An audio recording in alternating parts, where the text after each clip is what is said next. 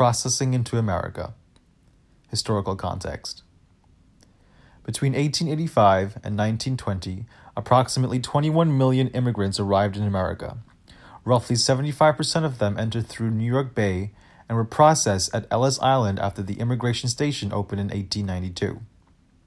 The arrival of immigrants from new parts of the world brought fears of new diseases and new germs being introduced to the United States.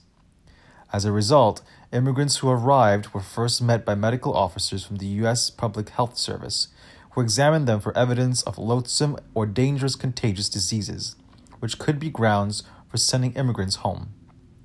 During the early years of the 20th century, trachoma, an infectious eye disease that could lead to blindness if left untreated, became one of the leading reasons for excluding immigrants on medical grounds.